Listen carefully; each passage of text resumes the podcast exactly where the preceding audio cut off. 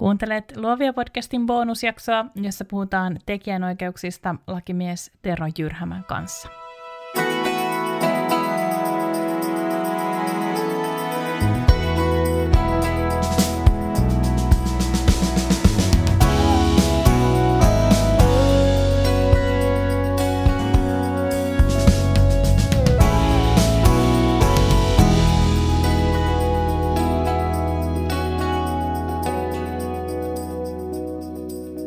Tervetuloa Luovia podcastiin Tero Jyrhämä.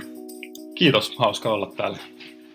Sä oot lupautunut vastailemaan kuuntelijoiden kysymyksiin tekijän oikeuksista ja, ja sulla on siihen täysi pätevyys. Sä työskentelet lakimiehenä Turre Liikalilla. Miksi sä päädyit opiskelemaan oikeustiedettä?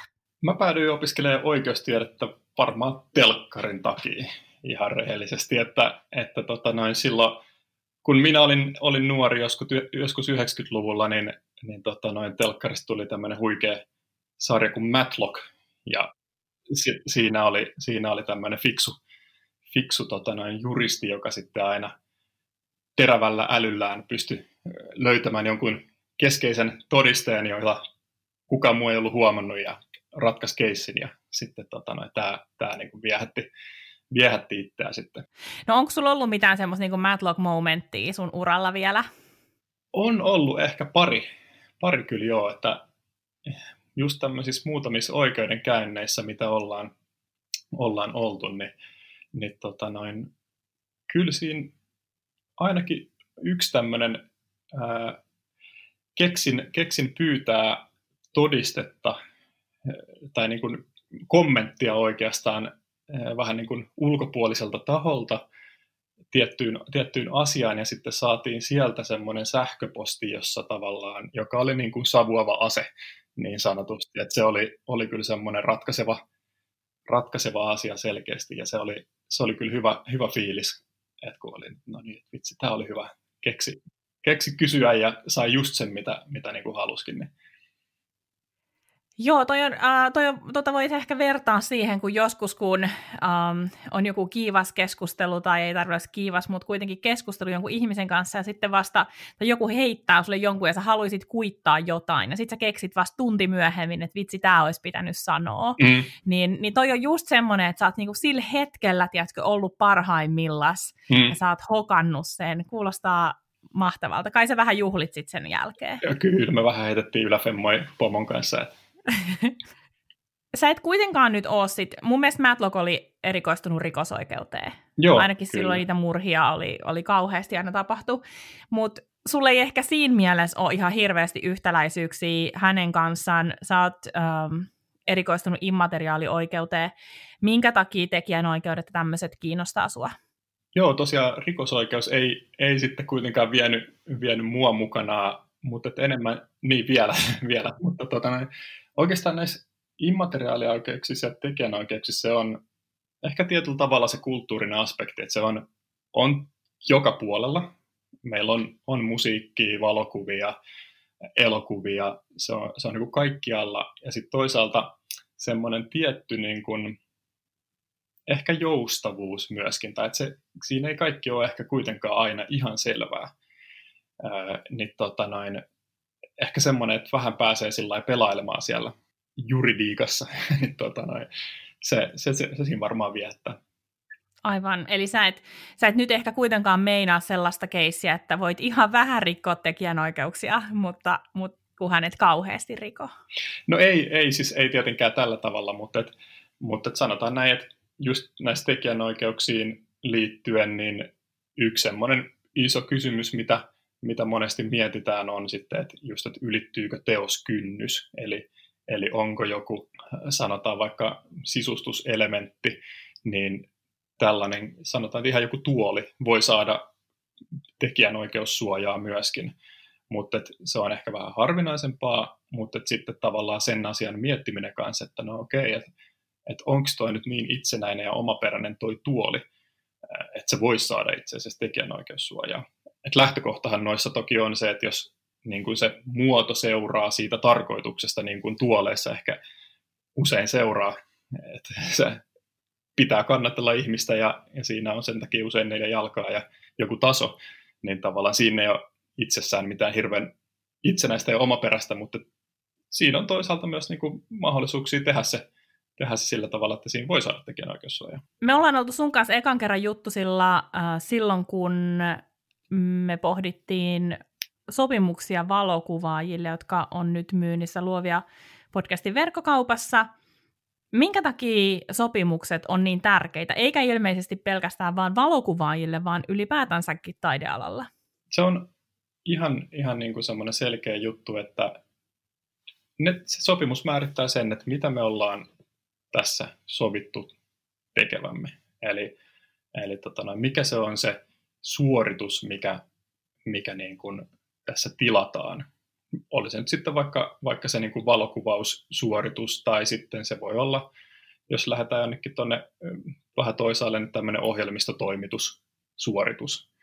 Ja sitten siinä on yhtä tärkeää, oli se sitten ohjelmistotoimitus tai valokuvaus, niin sitten määritellä, että mitä se pitää sisällään se, se suoritus. Ja toisaalta mitä se ei pidä sisällään. Ja tässä on tosi hyviä kysymyksiä tullut, eli mehän, sä kyselit, kyselit yleisöltä kysymyksiä ja päästään niihin kohtaan, niin siellä tulee mun mielestä tosi hyviä esimerkkejä oikeastaan tapauksista, miksi se sopimus on tärkeää. Mutta lyhykäisyydessään se suorituksen sisällön määrittely, että se, se on niin kuin se keskeinen juttu ihan yksinkertaisuudessa. Ja tälle itse kun teen asiakastöitä, niin olisiko ok lisätä, että se on myös aika hyvä asiakaspalvelu huolehtia myös sen asiakkaan oikeuksista ja turvasta? Totta kai, kyllä siinä niin tulee asiakkaallekin aina, aina parempi fiilis, kun tulee joku niin kuin ihan konkreettinen sopimus. Tietysti me ollaan panostettu siihen, että se ei olisi pelottava sopimus, että ei, ei tule semmoinen, semmoinen niin kuin, vastenmielisyys heti, heti siitä, vaan että se olisi kiva sopimus. Ja, tota noin. Mutta että se, että siitä tulee heti niin kuin semmoinen herättää luottamusta, kun toimijalla on selkeät ehdot ja on sillä, että okei, no mutta tämähän on selvää.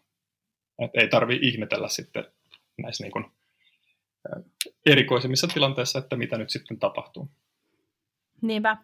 Mä itse siis tykkään noista teidän laatimista sopimuksista niin paljon, että mä vaan toivoisin, että mä voisin, voisin vaan koko ajan niitä lähetellä, koska ne on niin jotenkin, um, ne on, tietysti ne on helppolukuisia ja, ja ne ei ole yhtään semmoista, um, semmoista niin kuin lakijargonia, joka todella niin kuin säikäyttäisi ihmisen pois, vaan päinvastoin ne on oikeasti semmoisia, missä, missä, missä sovitaan yhteisistä pelisäännöistä.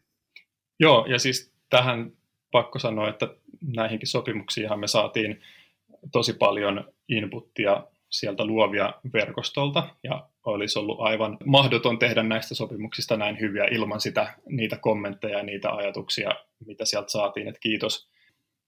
Kyllä. Hei, mennäänkö kysymyksiin? Mennään. Mä lähetin nämä sulle etukäteen ja sä olit sillä, että nämä on ihan ok.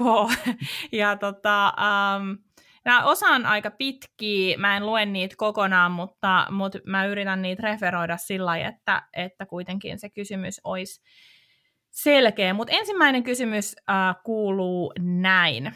Mikä olisi paras alusta toteuttaa sähköinen kuvaussopimus niin, että siihen saisi lainausmerkeissä virallisen ja pätevän allekirjoituksen asiakkaalta. Aina ei ennen esimerkiksi hääkuvauksia tavata, vaan käydään asiat läpi vaikka puhelimitse, niin miten olisi paras toimia? Yes. Uh, no, jos lähdetään ihan, ihan niin kuin perusteista tavallaan, niin toki niin kuin suullinenkin sopimus, varmasti kaikki tietääkin, on pätevä.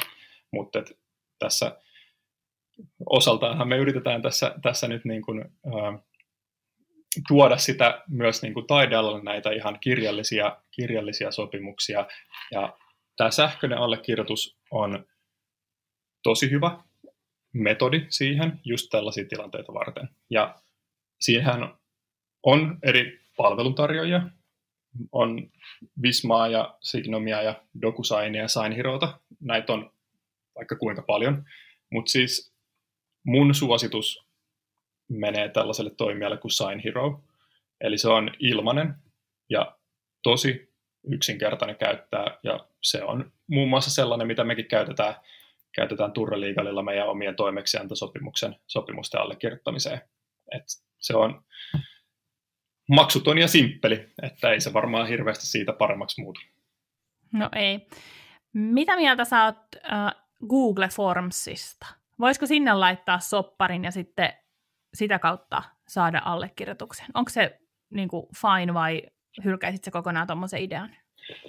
Mm, no kyllä mä ehkä mieluummin käyttäisin kuitenkin sit näitä sähköisen allekirjoituksen palveluita. Sikäli siis kyllähän sopimus saadaan aikaiseksi just esimerkiksi myös sähköpostilla ää, sillä tavalla, että saadaan niin kuin jo sano, toinen ehdottaa, että tehdäänkö tämmöinen, tämmöinen sopimus ja toinen sanoo, että okei, että kyllähän me, meillä on tässä ihan hyvä sopimus. Mutta että Formis, Formsissa on sitten ehkä se ongelma, että ää, siinä ei ole nyt sit edes sitä sähköpostiosoitetta, eli periaatteessa kuka tahansahan voi kyllä aika vapaasti käydä täyttämässä sen ja sitten vaan laittaa jonkun toisen nimen sinne alle. Eli, eli sähköpostiosoitteessa on kuitenkin sit se, että yleensä sähköpostitili on vaan sun itses hallussa ja sinne ei nyt hirveästi kovin moni muu pääse, niin, niin en, en kyllä ehkä itse käyttäisi Formsia. Okei. Okay. No sitten seuraava kysymys äh, liittyy markkinoinnin tunnistettavuuteen, kuluttajansuojalakiin, ähm, vaikuttajamarkkinointiin. Ja äh, kysyjä kirjoittaa näin. On hyvin tavallinen tilanne, että joku henkilö, suluissa julkisartisti, bloggaaja TMS, haluaa lainata minulta suunnittelemani asun käyttääkseen sitä julkisuudessa. Ja sovimme, että lainaus on ilmainen lainausmerkeissä näkyvyyttä vastaan. Mutta miten asia pitää hoitaa virallisesti lakinäkökulmasta? Kysymykseni siis kuuluu, mitä ja miten pitää merkitä ja mitä minä voin lainaustilanteessa vaatia? Mä ehkä, ehkä näen tuossa kaksi aspektia nyt tuossa kysymyksessä. Ja toi oli, toi oli tosi hyvä kysymys, mutta kysymys on tavallaan osaltaan tästä niin kuin just markkinoinnin tunnistettavuudesta. Eli, eli tota noin, tässä kysyjä oli itsekin, itsekin niin kuin hienosti käynyt selvittämässä kilpailu- ja kuluttajaviraston ohjeita vaikuttajamarkkinointiin liittyen, ja, ja tova, tavallaan siinä tosiaan se lähtökohta on, on se, että tämä markkinoiva yritys, eli nyt tässä tapauksessa tämä, tämä henkilö, jonka pukua lainataan, niin se on vastuussa siitä, että tämä markkinointi on tunnistettavaa. Ja tämä tarkoittaisi nyt käytännössä sitä, että hänen pitäisi, pitäisi velvoittaa tämä puvun saaja tai pukua lainaava taho nyt sitten oikeasti pitämään huoli siitä, että se, se jollain tavalla riittävällä tavalla käy ilmi se niin kuin yhteistyö siellä taustalla. Toinen, toinen aspekti tässä on niin kuin just, ehkä mä kuulen vähän niin kuin sen niin kuin näkyvyyden määrän tästä, eli tavallaan toisaalta ehkä niin kuin tämän velvoitteen lisäksi kysyjä haluaisi myös niin kuin varmistaa, että oikeasti saa sen näkyvyyden, mistä vähän niin kuin sovitaan.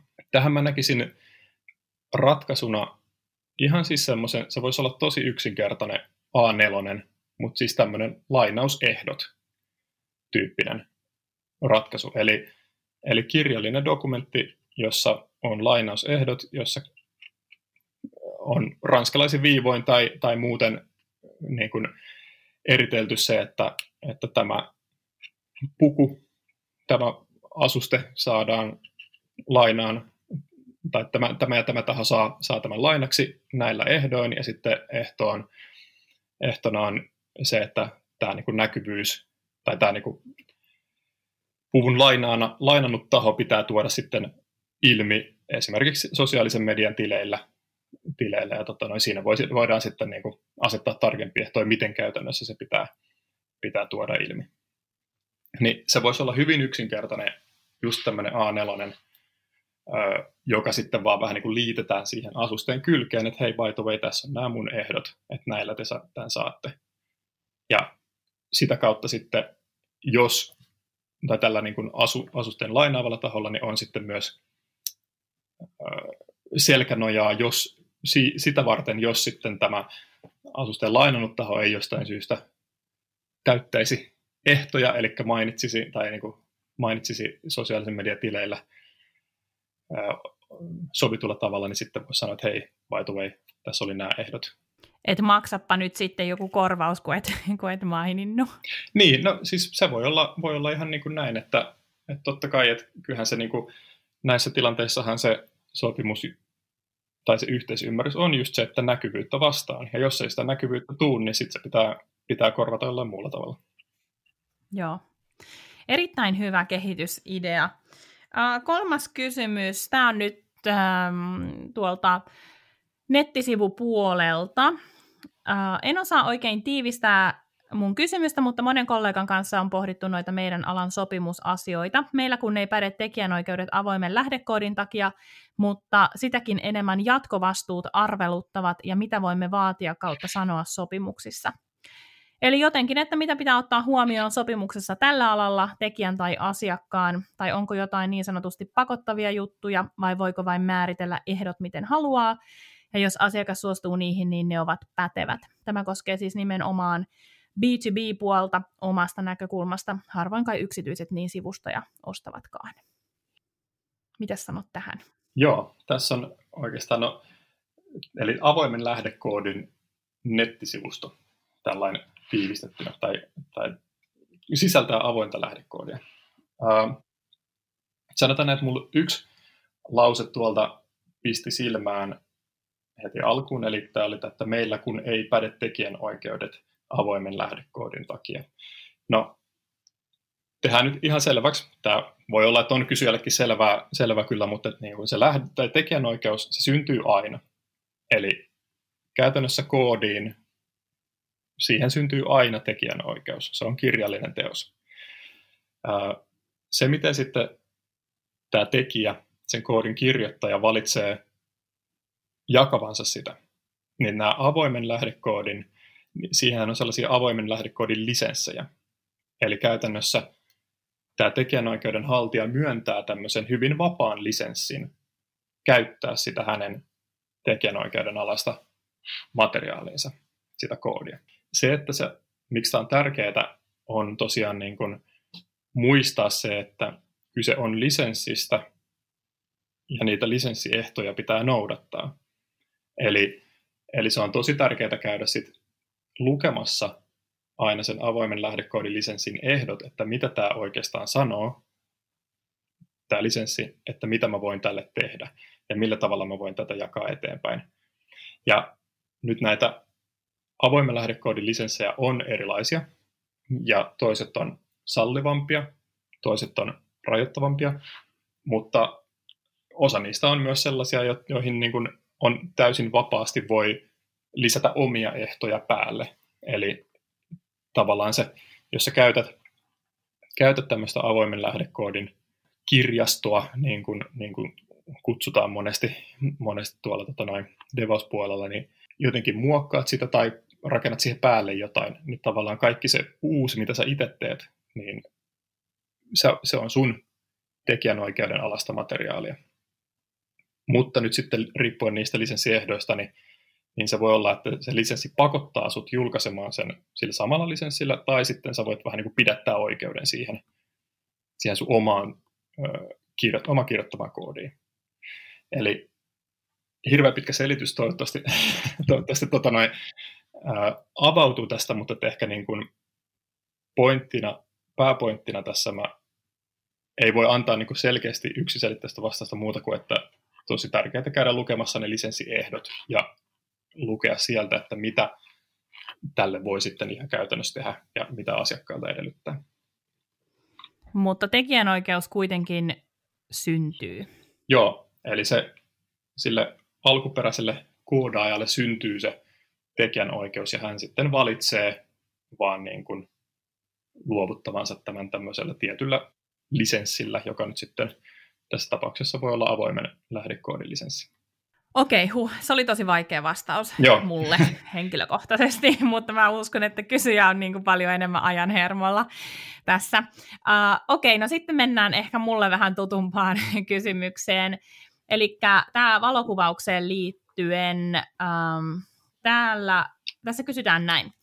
Annan valokuvani paperilehdelle käyttöön maksutta, kunhan minun nimeni mainitaan valokuvaajana. Lehti kuitenkin sekoittaa artikkelissa käytettyjen valokuvien ottajat, ja lopulta minun kuvani laitetaan toisen ihmisen nimiin, eikä minua mainita lainkaan. Lähetän laskun lehdelle, koska se ei ole huolehtinut omasta osuudestaan sopimuksessa. Lehti on kuitenkin ollut vastaavassa tilanteessa ennenkin ja tietänee, etten voi laittaa laskua suoraan perintään, vaan tarvitsen käräjäoikeuden päätöksen niin sanotusti riita-asiasta.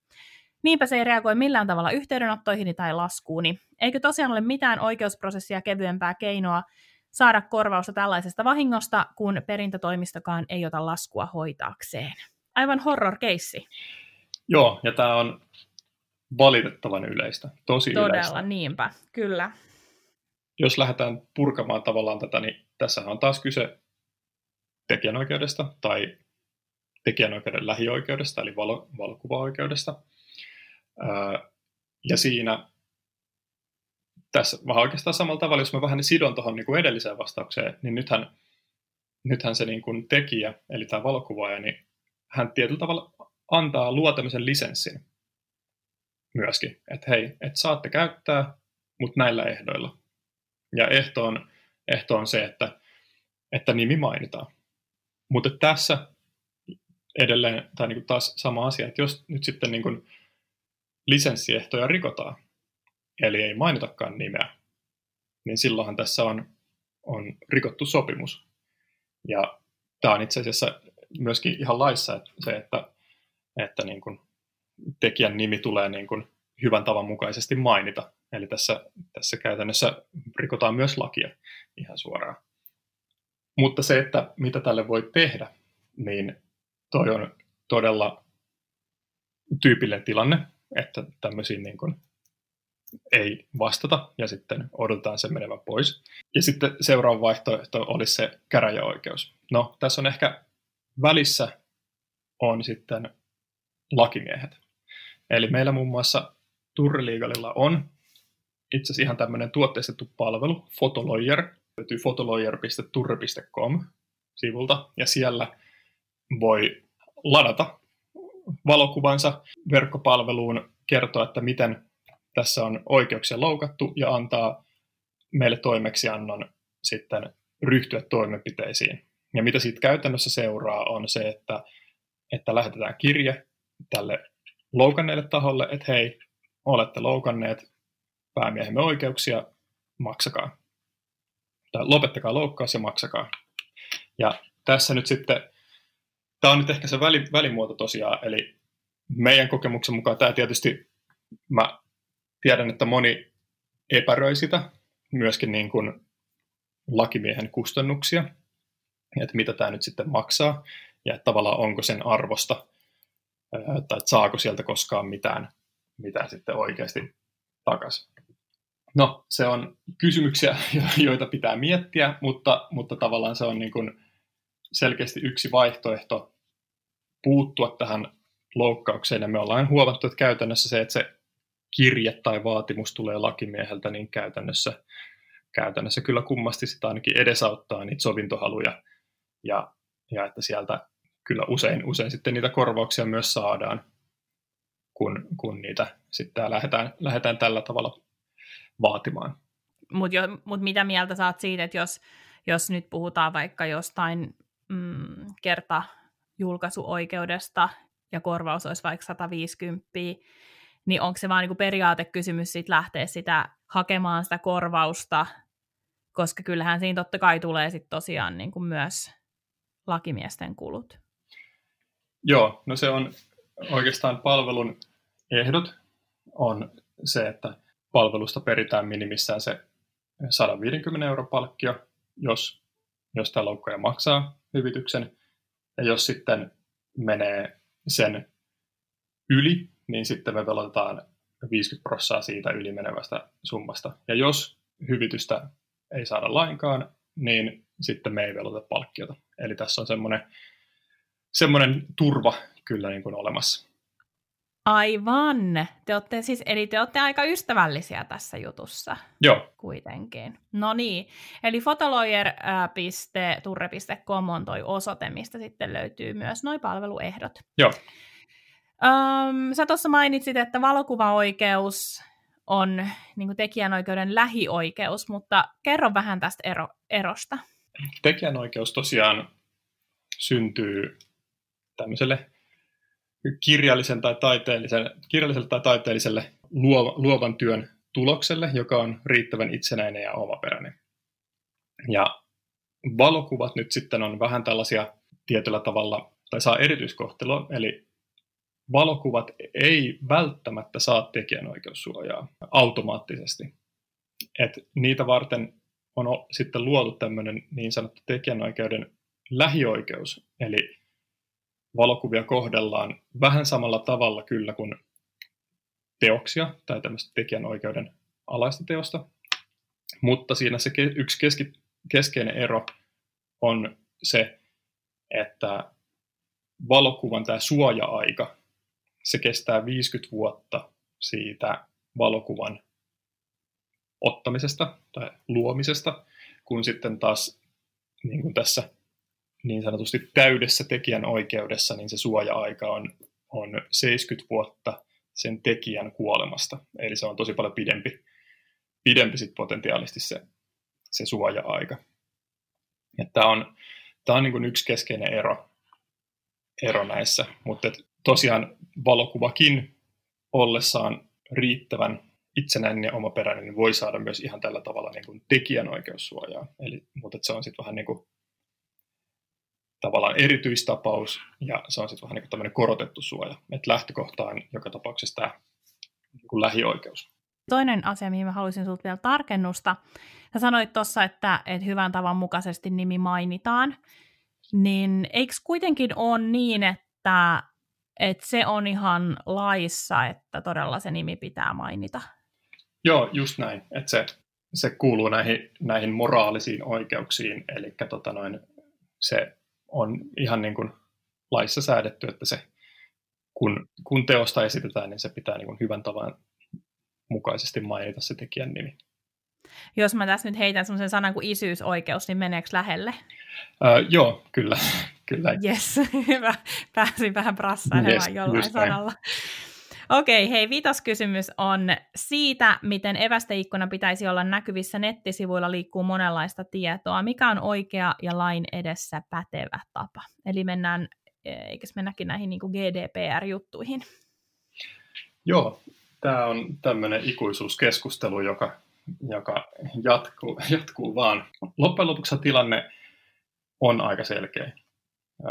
Sanotaan nyt ainakin tällainen lakimiehen näkökulmasta. Meillä on tämä GDPR, ja sitten meillä on toisaalta Suomessa on, on tällainen kuin laki sähköisen viestinnän palveluista. Ja nyt täällä laissa sähköisen viestinnän palveluista sanotaan ihan selkeästi, että kaikkiin muihin, paitsi tällaisiin verkkosivun kannalta tai verkkosivun toiminnan kannalta välttämättömiin evästeisiin tarvitaan sen käyttäjän suostumus. Eli toisin sanoen, että jos meillä on tämmöisiä verkkosivun toiminnan kannalta välttämättömiä evästeitä, kuten esimerkiksi verkkokaupassa tämmöinen niin eväste, joka muistaa ostoskoriin siirretyt tuotteet, niin se on selkeästi niin kuin välttämätön, että se voi ylipäätään toimia. Näihin ei tarvitse pyytää suostumusta, mutta kaikki muut evästeet, niin niihin tarvitaan se käyttäjän suostumus. Ja se voidaan ilmoittaa sillä bannerilla, josta sitten asiakas pääsee valitsemaan niitä asetuksia.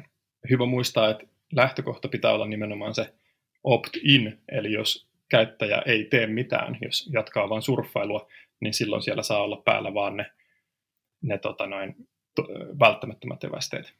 Ää, mutta tästä on niinku yksi hyvä lisä tullut nyt tuossa keväällä. Suomen apulaistietosuojavaltuutettu otti sitten kantaa tähän, että miten tämmöinen evästesuostumus pitää myöskin voida peruuttaa.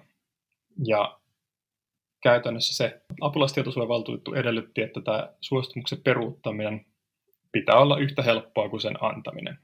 Tai no, tämä tulee oikeastaan ihan tietosuoja mutta tässä päätöksessä nyt vahvistettiin se. Ja mitä se käytännössä tarkoittaa, olisi se, että nyt sitten kun sä oot valinnut sieltä bannerista ne evästeet, niin siihen jäiskin siihen sivulle sitten kellumaan joku tämmöinen niin kuin asetusvalikko, josta sä pääset takaisin niihin evästiasetuksiin. Eli jos sä oot sit, nyt sit bannerista antanut ne, sen suostumuksen, niin sitten sen sijaan, että se katoisi jonnekin bittiavaruuteen, niin siihen jäisi siihen sivulle kellumaan semmoinen hammasratas tai joku muu vastaava, josta sä pääset avaamaan ne evästeasetukset uudestaan ja sitten mahdollisesti niin kuin kieltämään halutessa sen antamassa suostumuksen. Eli tämä on ehkä semmoinen, mitä ei vielä näe hirveästi verkkosivuilla, mutta olisi niin kuin selkeästi, selkeästi tota noin, tämmöinen hyvä toimintatapa nyt sitten tuon apulaistietosuojavaltuutetun päätöksen valossa. Kysymys numero kuusi. Mitä voin tehdä silloin, kun näen grafiikkaani käytettävän ulkomaalaisella nettisivulla? Onko oikeasti mitään tehtävissä vai pitääkö vain sulkea silmänsä? Ja tämä nyt on varmaan, sä oot ehkä tähän osittain vähän vastannutkin ja ehkä vähän samantyyppistä vastausta kuin tuohon valokuvaukseen liittyen, mutta tai mistä minä tiedän? Joo, no kyllä, kyllä aika pitkälti samanlainen tilanne kuin siinä valokuvassa, eli jos grafiikkaa käytetään luvatta, niin niin se on hyvin todennäköisesti tekijänoikeusloukkaus, jolloin sitten, sitten tota noin, tätä loukkaavaa tahoa voi lähestyä muun muassa lakimiehen välityksellä ja, ja tota noin, pyyt, vaatii heitä A. lopettamaan loukkauksia ja B. suorittamaan sitten korvauksen. Sitten seuraava kysymys liittyy sekatekniikkoihin. Aloin keväällä tehdä omana taideprojektina pieniä taidekortteja kollaasia sekatekniikalla ajatuksena käyttää niitä toimintaterapeuttisilla taidekursseillani myöhemmin. Olen siis etsinyt puhuttelevia kuvia ja pintoja erilaisista aikakauslehdistä, yritysten katalogeista ja mainoksista, ottanut palan sieltä toisen täältä, maalannut ja piirtänyt päälle. Kun vilautin korttiprojektiani somessani, tuli kommentteja, että voisiko nämä kortit painattaa myyntiin saakka, että muutkin pääsisivät käyttämään niitä. Ja vitsi, miten ihanaa se olisi. Mutta nyt mua on mietityttänyt, että missä menee valokuvien tekijän oikeudet. Jos ottaa kuvan lehdestä ja tekee siitä ihan oman teoksensa kaupalliseen käyttöön, tuleeko siitä ongelmia? Tämä olisi tietysti kiva tietää ennen kuin jatkan. Ja ymmärrän oikein hyvin, että kysyjä haluaa sa- saada vastauksen ennen kuin jatkaa. Joo, eli tosiaan tässä just puhuttiinkin näistä valokuvien äh, lähioikeudesta, eli, eli tosiaan näihinkin, näihinkin se lähioikeus soveltuu ja siltä osin on niin kuin selvää, että, että tavallaan tämä valokuvien käyttö ää, tämmöiseen tarkoitukseen, niin kyllä siihen tarvitsisi niiden valokuvien ää, ottajien tai, tai näin oikeudenhaltijoiden luvan. Tämmöisten korttien tekeminen niin kuin omaan yksityiskäyt- yksityisen käyttöön ja ylipäätään minkä tahansa tekijänoikeudella suojatun materiaalin tämmöinen yksityiskäyttö, niin sehän on sallittua. Mutta tota noin, ää, se, että jos niitä käytetään tällä, tällä tavalla niin kuin ansiotoiminnassa, puhumattakaan sit siitä, että niitä alettaisiin painaa ja, ja niin kuin myydä, niin tota noin, siinä, siinä kyllä selkeästi sitten tarvitaan näiden, näiden tota noin, kuvien oikeudenhaltijoiden suostumus. Voiko sä lyhyesti kuitenkin avata vähän tätä oikeutta, mikä syntyy ikään kuin uuteen teokseen, jos yhdistää palasia muista, koska ymmärtääkseni sellainen Joo, siis sellainen, sellainenkin on, ja toi on, toi on hyvä pointti, eli, eli tosiaan niin kun jos, jos tekee tällä tavalla niin kun, ää, teosta muuttamalla tai muuntelemalla saa aikaan uuden omaperäisen teoksen, niin tähän syntyy sitten myös itsenäinen tekijänoikeus, eli tavallaan se, se niin kuin tekijänoikeus näihin kortteihin voi, voi kyllä niin kuin syntyä korttien tekijöille, mutta se ei silti poista sitä, että, että tehdäkseen ne niin tarvitaan sitten näiden oikeudenhaltijoiden suostumus. Okei, eli tavallaan se suostumus on, suostumus ikään kuin käynnistää vasta sen työstöprosessin. Joo, siihen tarvitaan se, tarvitaan se lupa näiltä edellisiltä oikeudenhaltijoilta ja sitten, sitten tämä niin uusi tekijänoikeus voi syntyä sitten siihen uuteen teokseen. Okei, no niin, tämä selvensi hyvin. Sitten, äh, sitten seuraava kysymys liittyy valokuvaukseen. Olen järjestämässä valokuvanäyttelyä. Kuvani ovat hyvin abstrakteja, mutta erässä kuvassa näkyy tunnistettavasti vanhempi mies. Voinko huoletta ripustaa kuvan näyttelyyn, entä estääkö tunnistettavuus minua myymästä teosta?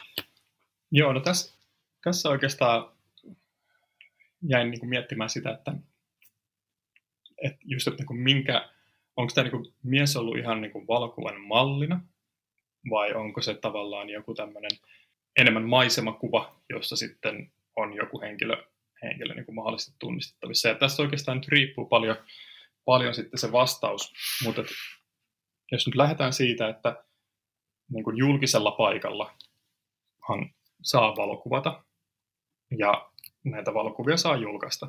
Eli tavallaan se ei ole niin kuin semmoinen asia, mikä olisi jollain tavalla kiellettyä. No nyt sitten on vähän eri asia, jos on niin kuin selkeästi kuvan aiheena on yksi tietty henkilö. Ja tähän liittyen sitten esimerkiksi markkinoinnin puolella tai niin kuin kaupallisessa toiminnassa on selvää, että jos henkilön kuvaa käytetään, käytetään ää, markkinointiin, niin siihen tarvitaan tämän henkilön lupa. Ja nyt sitten tässä ollaan nyt ehkä jossain siinä vähän välimaastossa. Eli, eli tota noin, tässä on kyse tämmöistä taiteellisesta ää, projektista, jossa nyt sitten henkilö on tunnistettavissa, mutta vähän epäselvää, että, että onko ollut mallina tai että kuinka, kuinka tavallaan isossa osassa tässä, tässä se on.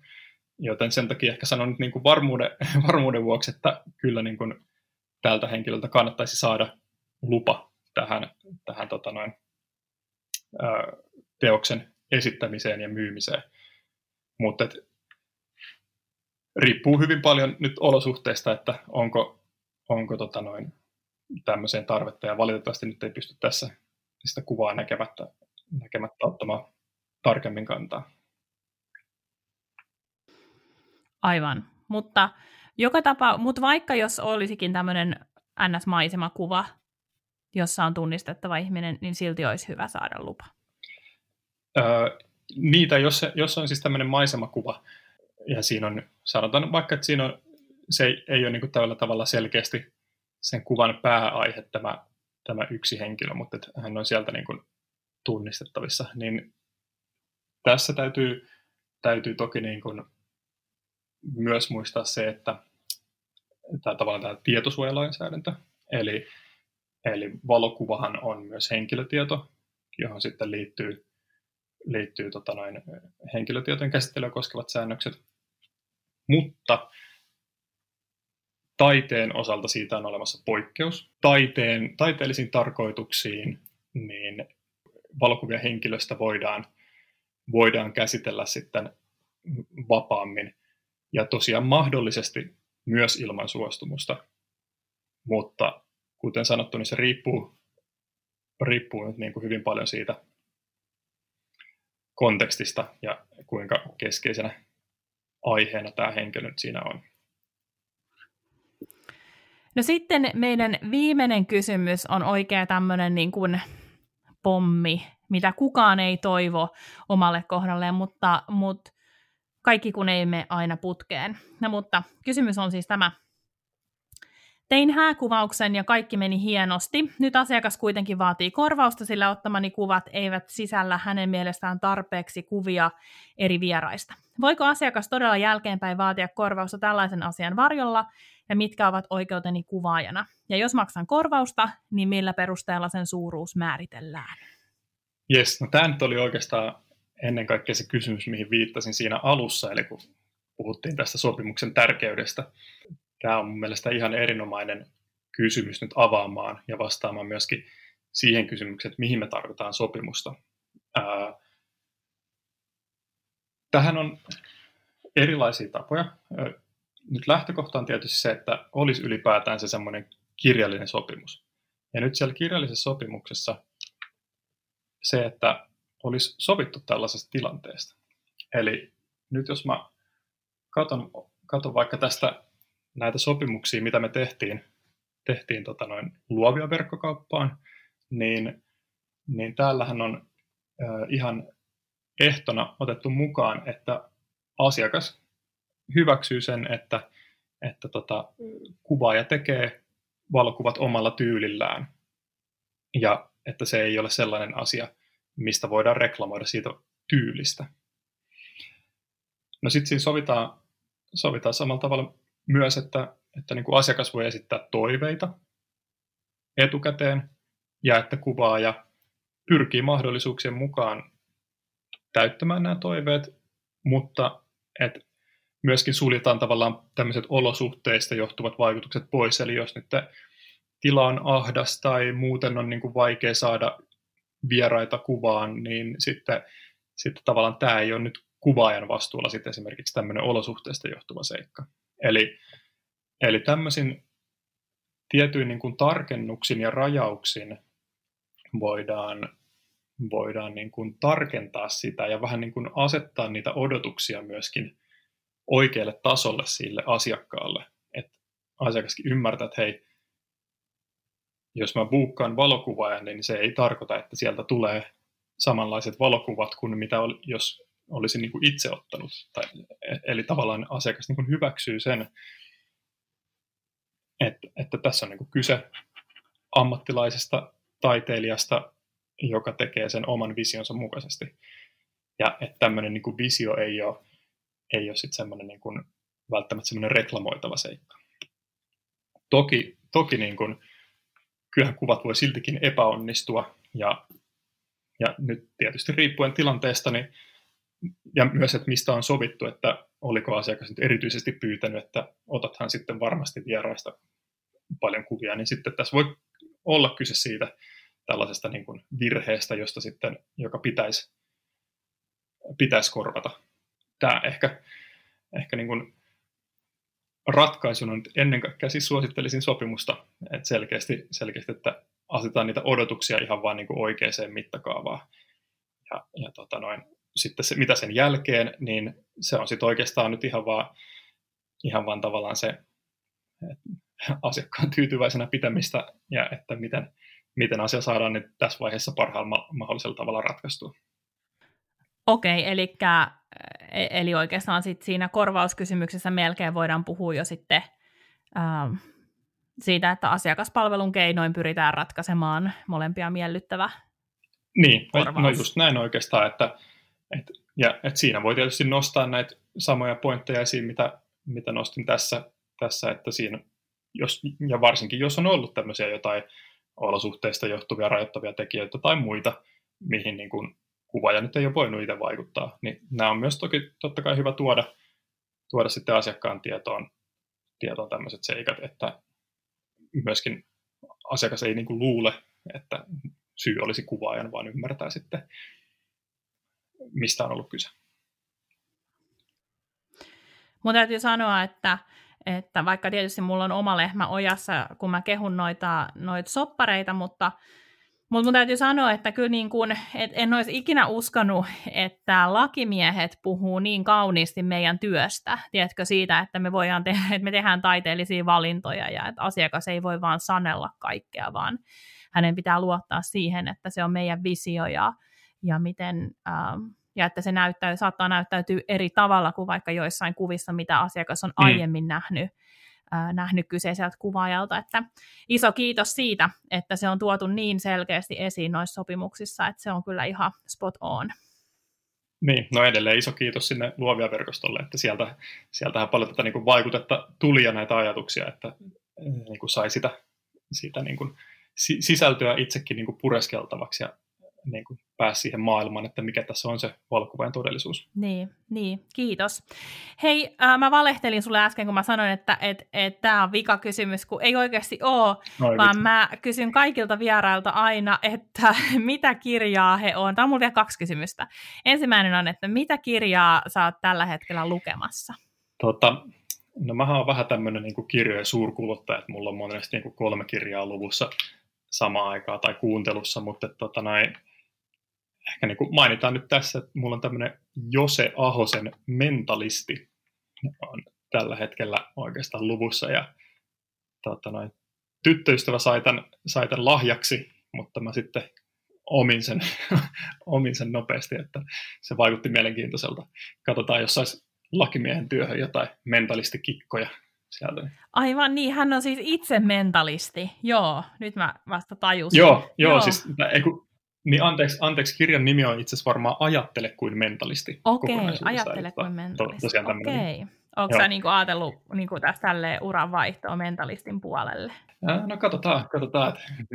niin, jos tekee kirjan tehtävät ja huomaa, että onnistuu, niin mikäs, miksei. No kerro vielä joku toinen kirja, mikä sulla on kesken.